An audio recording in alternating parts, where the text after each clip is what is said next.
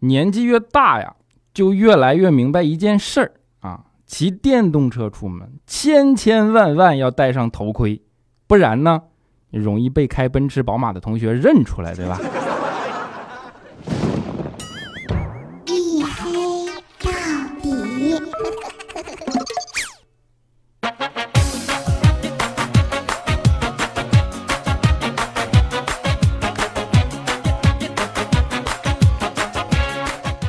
各位，欢迎收听啊，依然是由喜马拉雅没有赞助为您独家免费播出的娱乐脱口秀节目《一黑到底》啊，我是拯救周一不快乐的隐身狗六哥小黑。啊，这个周末是吧，又是一个热闹的周末。你们都知道，我是一个民谣狗。民谣这个词儿啊，其实它原本是个小众话题，但是在这个周末呢，忽然成了舆论的中心。啊，关键词就是知名民谣歌手，然后一个吸毒被抓啊，一个得了诺贝尔文学奖。关键是得了诺贝尔文学奖的那个曾经也吸毒，你这听着跟童话故事似的。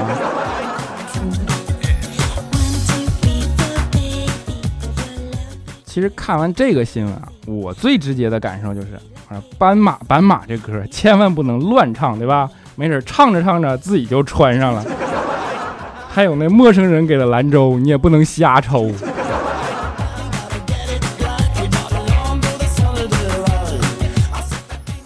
当然啊，我相信给大众最直接的感受肯定是，你说这音乐市场现在也忒好了，民谣歌手都有钱吸毒了。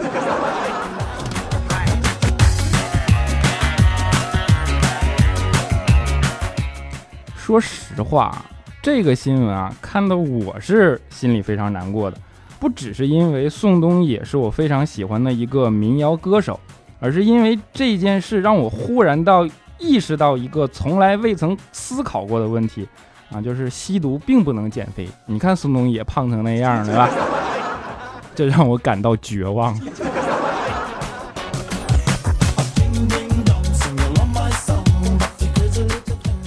好吧，我们收起调侃啊。其实我想说的是，为什么这么多从事创作类行业的人吸毒啊？毒品和灵感到底有没有直接关系？那我们都知道，诺贝尔文学奖的获奖者 Bob Dylan 曾经也吸毒，对吧？而且他生命力、创作力最旺盛的时间，最被人们歌功颂德，就代表你去反抗的那种时间，恰巧就是他吸毒的时候。你说那些被我们主流社会、主流禁止的主流戒律，比如说黄赌毒啊，为什么都能让人产生快感，却又能让人万劫不复呢？那上帝到底是在跟我们开什么玩笑呢？啊 啊！希望听本期节目的都是成年人啊。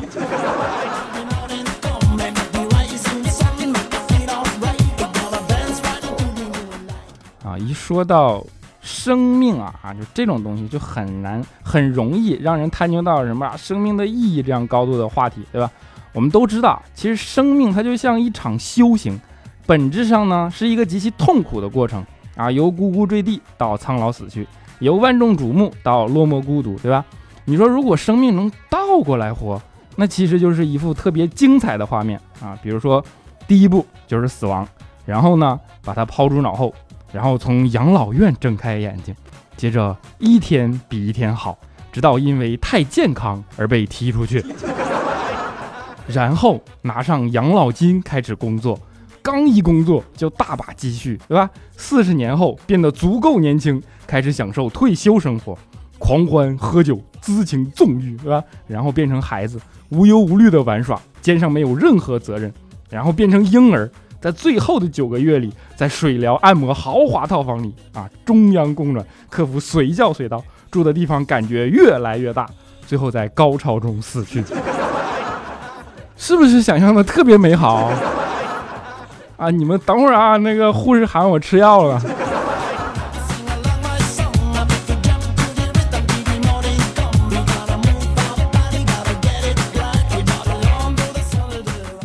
其实之所以觉得这样美好啊，是因为人们都有怕死的本能，对吧？今天早上我上班路过公园啊，就看见一大爷特别注重养生，然后一个漂亮的高踢腿，就当时就把腿挂在路边的那个小树杈上了，然后面红耳赤的就抱着腿在那压。你说那么大的年龄，对吧？身体还有那么好的韧性，当时看的我都简直想唾弃自己。然后足足看了五六分钟啊，大爷跟我说说你能过来帮个忙不？挂树上了，拿不下来了呀。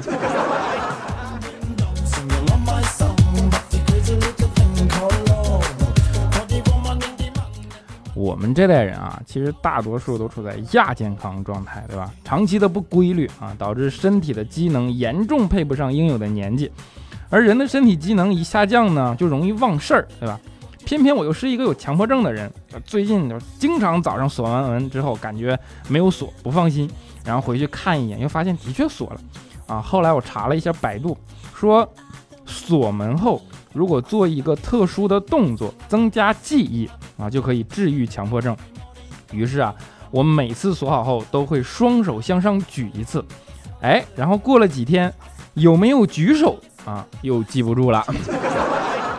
那怎么办呢？啊，我就只好在举手之后又再做了个弓步，对吧？就这样啊，坚持了一个多月啊，我在锁门之后学会了长一套长达十分钟的降龙十八掌。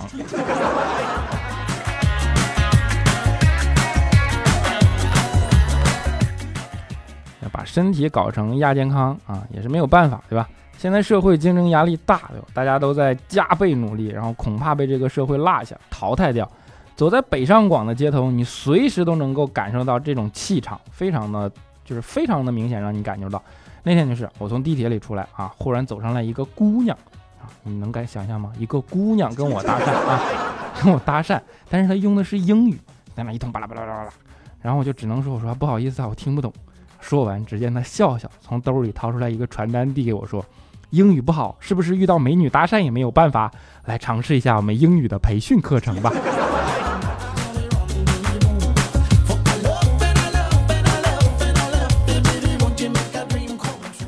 除了能感受到气场啊，你周围的人呢，也会不断的向你阐述努力的重要性，对吧？之前怪叔叔就不止一次跟我说说努力吧，直到你的银行卡余额看起来像一个电话号码啊！为了这个目标，我夜以继日，勤勤恳恳，你看都熬成了午夜档主播了。然后经过这么多年的努力，我终于做到了，真的。那天啊，不经意间扫了一眼银行的银行卡余额啊，发现终于变成了一个电话号码啊，幺幺零。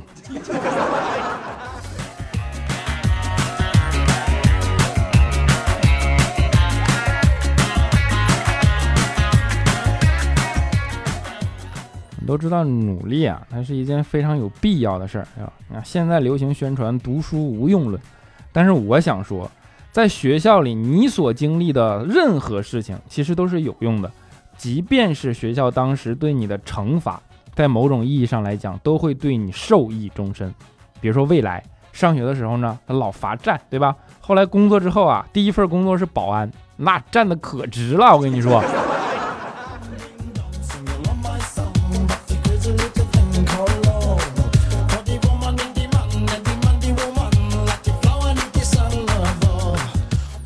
人努力的方向也各有不同，是吧？比如说，有的人努力赚钱，有的人努力脱单啊，有的人呢，他就只能努力减肥啊。比如说假期，假期他是个吃货嘛，减肥啊是自己的第一痛点，但是这货又舍不得自己啊，就去跟大夫说说，大夫，你有没有不用节食也不用锻炼就能减肥的方法啊？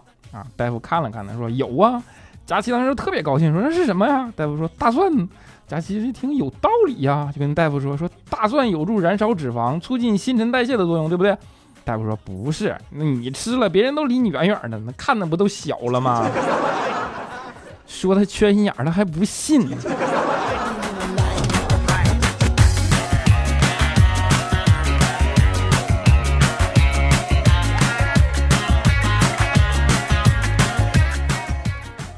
啊，我们这工作也不容易，对吧？啊，冒死说点实话，你给我吓咳嗽了都，还有随时被作死的风险啊！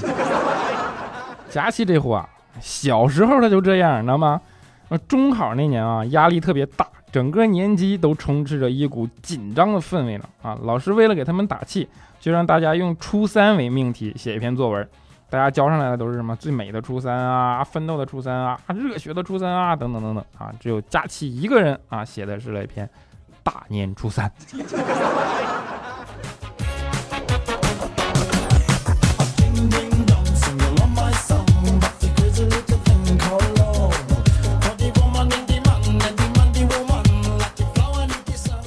关于考试这件事啊，这么多年来一直都有一个迷之疑惑，就是为什么答题卡一定要用二 B 的铅笔来读？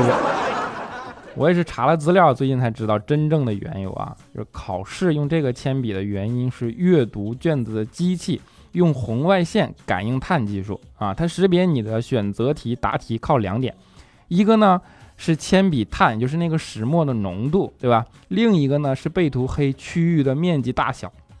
二 B 以下的浓度呢不就不够它好不好辨识嘛？二 B 以上的浓度够，但是石墨含量多，容易扩散，你然后粘到其他的答题卡上。然后这件事就告诉我们你说什么呢？这个特别好的道理，是吧？就是二 B 啊是最容易被分辨出来的。这点我非常同意啊，这也能解释为什么李孝钦总是在人群中第一个被认出来了，对吧？只有他自己一直以为他是因为帅。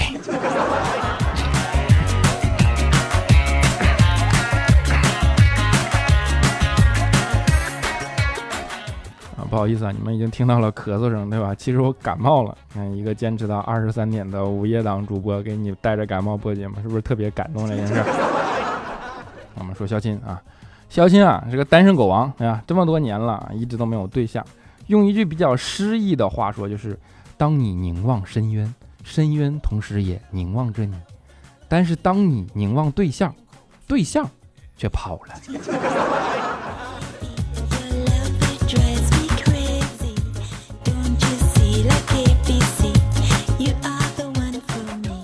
其实肖钦之前啊，他也有一个女神，一直苦苦暗恋了多年啊。直到有一天，肖钦发现他的女神和她男朋友分手了，于是肖钦就特别兴高采烈的跑到女神的面前说：“啊，你跟你男朋友分手了，这下我有机会了。”啊，然后肖钦的女朋友瞥啊，肖钦的女神瞥了他一眼，特别无奈的说：“说那你去试试呗。”啊，男女通吃了都。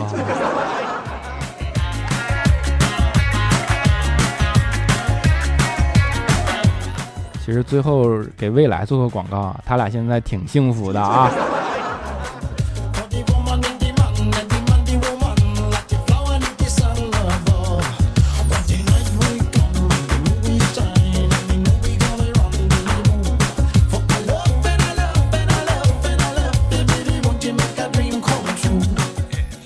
好了一小段音乐啊，黑人的部分就只能这么多，对吧？你看咱们这留有余地嘛。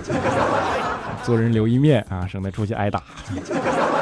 啊，您现在正在收听到的是依然是由喜马拉雅没有赞助为您独家免费播出的娱乐脱口秀节目《一黑到底》，我是你们的主播六哥小黑。如果大家喜欢这档节目，欢迎在声音的播放页面的左下啊右下角的地方点击订阅啊。当然有一个重要的通知，就是我们的版本更新了。然后之前找不到打赏的听众，请你点击播放页面右下方有三个小白点儿，点出来上面就会有。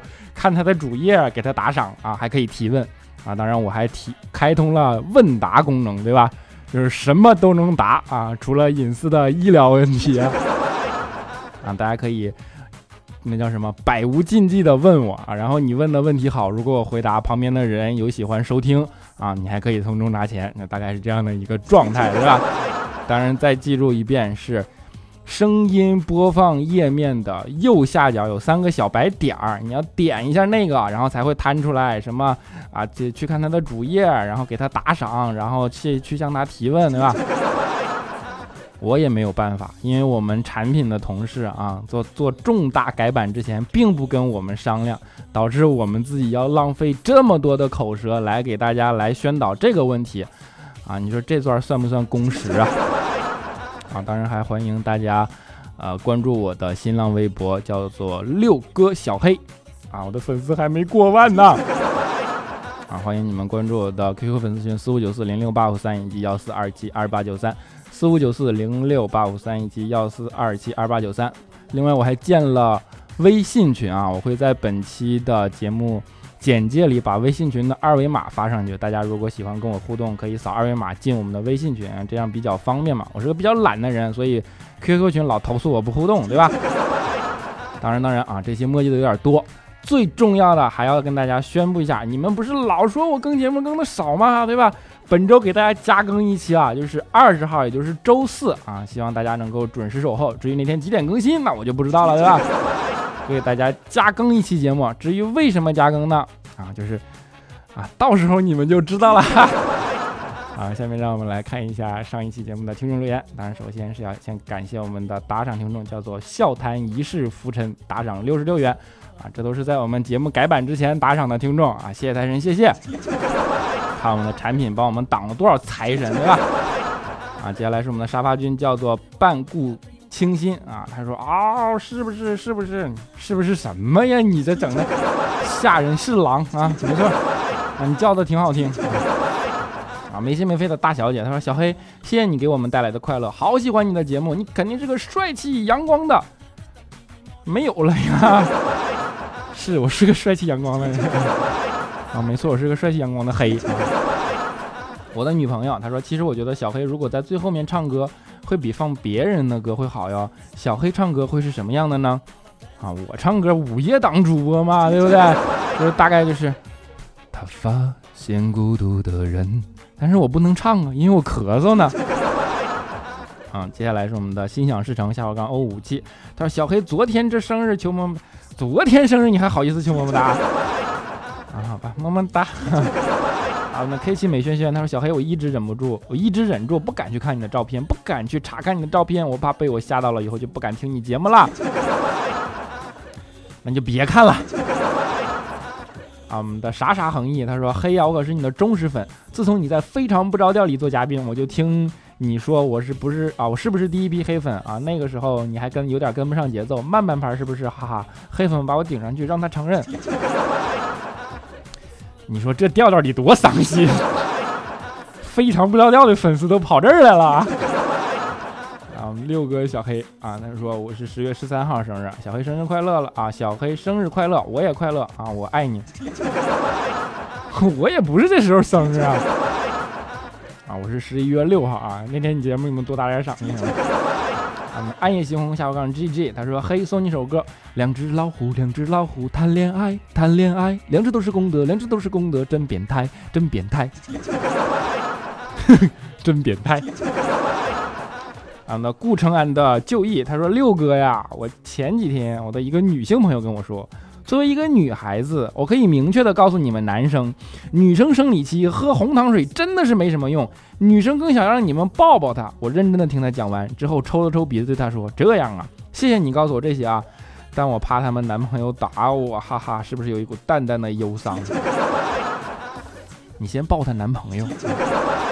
是你啊，小刚 i 三啊！突然发现你的么么哒真的是很真诚啊，也是很贱贱的，哈哈哈！哼哼，么么哒！啊，只怪当初太年轻啊！X 三他说：“嘿呀，佳琪他老是黑你，黑的我都快听不下去了，有时候我都恨不得跟着他一起黑你。”好样的啊！啊，我们的高小飞下划杠 G 七，他说：“嘿呀嘿呀嘿呀嘿呀！说真的，你的微博怎么找不到你呢？是六个小黑呀？怎么显示该用户找不到呢？难道你黑的连网络都找不着？真的找不到你的微博啊？咋的？我还被广电总局盯上了？六哥小黑啊！然后有那个豆瓣阅读作者，就是我没用黑局网，再搜一次。啊，我们的那一股那一缕淡淡的忧伤。”他说：“小黑，你干嘛每次都说没赞助呢？我老公每次听到这儿都说，这家伙还没拉到赞助呢，都多久了？快有了，快有了，快有了！别着急，别着急啊！说的我都不好意思了。我们的多多下划杠 N H C，他说就喜欢听你一本正经的胡说八道。But 我想吐槽一下你的背景音乐，很吵很 low，你换一首不行吗？这背景音乐是调调介绍给我的。”我们的飞小刚四 T，他说哈哈，一连串的么么哒，怎么感觉像老母鸡下蛋的疙瘩？哈哈哈，尤其是最后那个还变调了，哈哈哈哈！你这枪疯了吧？幸福 VIP 小刚 C 六，他说六哥呀，刚和我老婆吵完架，就听你在节目里说怎么哄老婆，真的难啊！六哥呀，我不要六嫂了，别到时候你哄你老婆，谁给主持一黑到底呀？你说是不是这个理？你为了听一黑到底，连六嫂都不要了，你这是？我们的包包包包包倩倩，他说第一次这么靠前，哈哈，小黑最爱听你的节目了，爱你么么哒。另外我看你的视频了，多帅呀！前面谁说不敢看我照片了？你去找视频好不好？我们猪了个猪，他说以前老公开车的时候只听广播，现在一上车就要蓝牙听一黑到底，这算不算我成功把老公拉下水了？小黑的声音真的招人喜欢，尤其是那个么么哒，太魔性了，这是你么么哒，么么哒，么么么哒，么哒 T Min 啊，他说喜欢你透彻的头脑、清晰的视角，还是那么满满的文艺范儿。这个长相也很满意，男生太漂亮就娘了，太帅就花了啊！这个样貌刚刚好，稀饭。留个联系方式呗。俺们的胆小鬼的鬼，他说小黑你突然变得这么早，我真的是好不习惯啊！本来还想着考研好辛苦，想让小黑给我加油，结果你好早，我却迟了。小黑你是故意的。记得没有多早啊，不过我早不早，你是考研很辛苦啊，给你加油好不好？加油啊！名叫大叔的小护士啊，他说小黑小黑，前面有个评论说他蹲了一天，总是把你蹲出来了，你一定要读他的评论，关键是一定要告诉他蹲了太久容易长痔疮啊，这是先天酷炎最奶源啊，他是先天酷炎最奶源。好，接下来是先天裤源最奶源。他说我蹲了一天的坑，总算把你蹲出来了，不让我守株待兔一天。你不给我三个么么哒，都对不起我。本来是想给你三个么么哒的，但是前面的人说了，让我跟你说，蹲的太久容易长痔疮，蹲着健康。好，我们最后一位叫做西北的小牦牛。啊，西北小牦牛他说初评留给小黑宝宝是个小老师啊，每天跟小崽子们斗智斗勇，被折磨的不要不要的，求小黑么么哒。啊，在节目的最后啊，送给你一个么么哒，好吧。在节目的最后呢，给大家带来一首我们前面说的宋冬野的歌，是我本人非常喜首喜欢的一首歌，叫做《安河桥》啊。希望宋冬野能够早次在这早一点在这次劫难中走出来，对吧？希望安河桥下啊，永远流着。清澈的水，我们下期节目不见不散。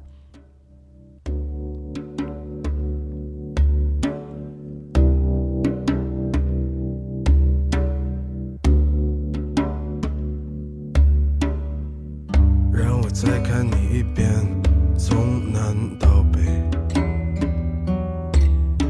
像是被五环路蒙住的双眼。请你再讲一遍关于那天抱着盒子的姑娘和擦汗的男人。我知道那些夏天就像青春一样回不来，代替梦想的也只能是勉为其难。我知道。吹过的牛逼也会随青春一笑了之，让我困在城市里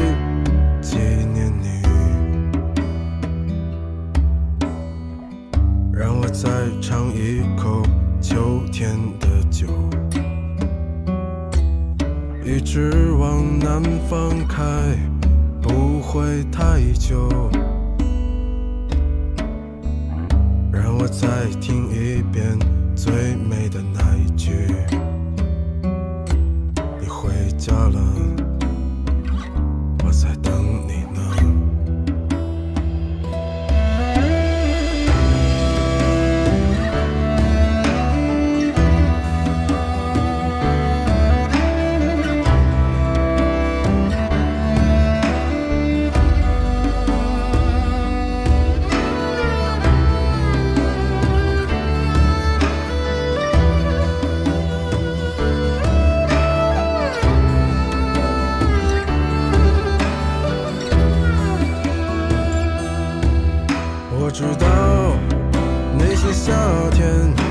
像青春一样回不来，代替梦想的也只能是勉为其难。我知道吹过的牛逼也会随青春一笑了之，让我困在城市里。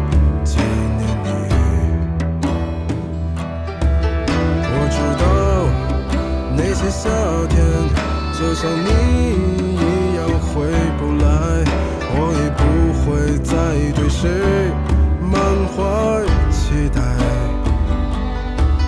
我知道这个世界每天都有太多遗憾，所以你